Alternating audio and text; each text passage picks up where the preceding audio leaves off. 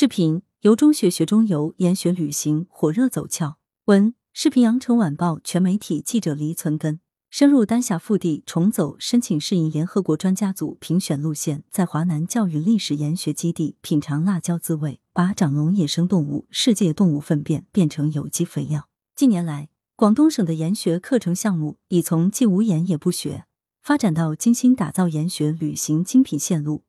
并逐步建立起丰富的研学旅行课程体系，由中学由中成长，已不是一句空话。研学旅行课程涌现出多种新主题、新玩法，有效提升研学的效果。记者从文旅市场了解到，随着双减政策落地，中小学生课外时间得到进一步解放。作为一种集研究性学习与旅行体验于一体的校外活动，研学旅行市场走俏迹象明显。新闻背景：暑期研学游市场热。七月十一日，重走申遗路世界遗产言行活动启动仪式在韶关市仁化县丹霞山博物馆举行。由岭南商旅集团旗下旅行社广之旅组织的穿越古道言行粤北韶关言行五天之旅，近三百名学生参加了启动仪式，并进行了徒步十六公里活动，深入丹霞腹地，重走申请适应联合国专家组评选路线，在专业的研学导师讲解下。了解世界遗产丹霞地貌特征，走进大自然，深入学习大自然动植物宝库知识。据了解，这是近年来首个外地来韶的大型研学旅行团队，标志着丹霞山暑期研学季正式重启。不可否认，研学旅行正快速走进更多中国家庭。二零一三年《国民旅游休闲纲要（二零一三至二零二零年）》中提出逐步推行中小学生研学旅行的设想。二零一四年八月。关于促进旅游业改革发展的若干意见中，首次明确了研学旅行要纳入中小学生日常教育范畴，积极开展研学旅行。按照全面实施素质教育的要求，将研学旅行、夏令营、冬令营等作为青少年爱国主义和革命传统教育、国情教育的重要载体，纳入中小学生日常德育、美育、体育教育范畴，增进学生对自然和社会的认识，培养其社会责任感和实践能力。二零一六年十二月，教育部等十一部门联合发布了关于推进中小学生研学旅行的意见。研学旅行继承和发展了我国传统游学“读万卷书，行万里路”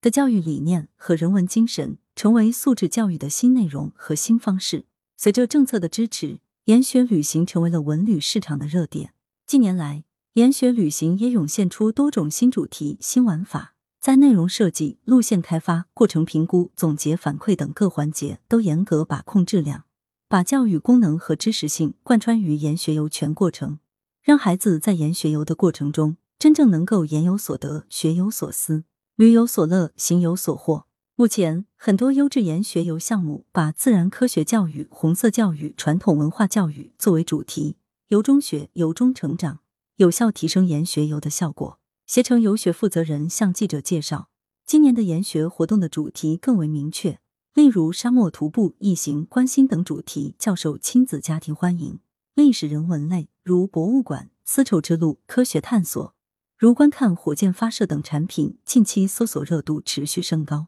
鉴于对暑期亲子游市场的信心，携程游学业务上线了数百条亲子研学旅游产品，产品数量是二零一九年的一点五倍。其中，儿童独立出行的产品占全部产品的百分之四十六，亲子出行占百分之五十四。广之旅表示，今年暑期开设定制研学业务量较二零二一年同比翻倍。与此同时，跨省研学需求为近三年来最高，省内研学与跨省研学比例为七比三。市场行情，本地研学课程融合特色，新品迭出。广东省内研学方面，无论是旅行社还是文博机构。都在进一步整合各类特色资源，融入到研学课程中。广之旅介绍，为满足学生社会实践、体验生活等研学需求，该社在今年暑假推出一系列职业体验类型的研学项目。如我在国家一级馆做图书管理员，初一以上的青少年及家长将参加从化图书馆职业体验活动，在图书馆资深馆员带领下，博览图书馆宝藏藏品，探秘从化图书馆最佳拍摄角度。在图书馆内亲身体验新图书加工、盖章、分类、上架等全流程的图书管理员工作，通过共建你我的图书馆活动，捐书和亲自整理上架，培养奉献他人、关爱社会的优良品质。此外，研学旅行越游越精彩，就同时覆盖了电力科普、农耕体验、红色教育、羊城揽胜、特色拓展等多重元素。又如研学旅行广东大湾区五天夏令营，学生能从科技新视角了解三 D 打印技术的生活应用，深入认识大湾区伟大建筑港珠澳大桥的建造历程，实现飞行员梦想。参加飞行员课堂小讲座，还能亲身走出学校，亲近自然，探秘海洋潮汐的变化。近日，刚刚揭牌成立的全国第二个国家植物园——华南国家植物园，也被融入了旅行社的研学类旅游产品中。引导学生学习如何系统性、持续性的观察自然，并将自然和生活结合起来。广之旅总裁赵文志预计，该线路有望成为今年暑假本地研学项目的爆款，并掀起一波动植物自然类研学热潮。除了本地旅行社发力暑期研学旅行市场，博物馆也端出了暑期研学大礼包。广东民间工艺博物馆在七月正式以历史为脉络，以文物为载体。为同学们精心挑选了广绣、灰塑、剪纸、陈家祠建筑、广彩共五个传统文化主题。研学过程中，由广东民间工艺博物馆教育人员全程进行指导，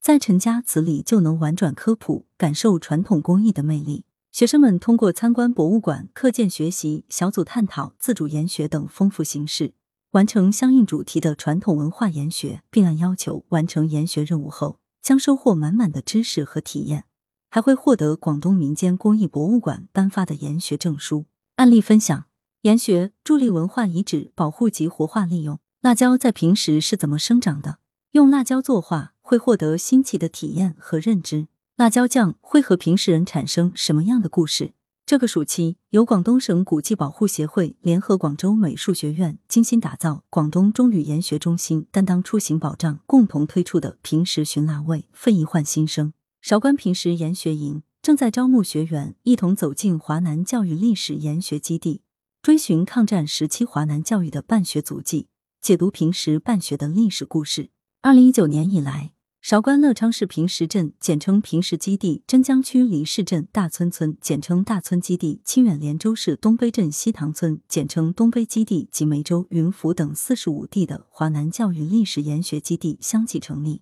如今，华南教育历史研学基地的建设工作已经取得了丰硕的成果，已经成为学生开展爱国主义教育和综合实践学习的重要场所，并逐步发展成为广东文化旅游的新热点。早在二零一六年就参与南粤古驿道活化的广东省三市专业志愿者协会副会长、广州美术学院艺术教育专业主任、中国南粤古驿道研究中心执行主任梁迪宇。目前正带领团队参与华南教育历史研学基地建设。他介绍，通过围绕历史遗产挖掘、研学空间营造、文化由静生成、人文精神塑造的综合定位，完成带有一定标志性、文化性、亲民性与互动性的雕塑与公共艺术创作，打造历史文教旅游艺术四位一体化的当代纪念性雕塑与公共艺术空间，将进一步活化粤北华南教育历史研学基地。这次。广州美术学院应届毕业生杨天颖、陈彦涛把获评优秀毕业创作的研学课程带到乐昌平石镇，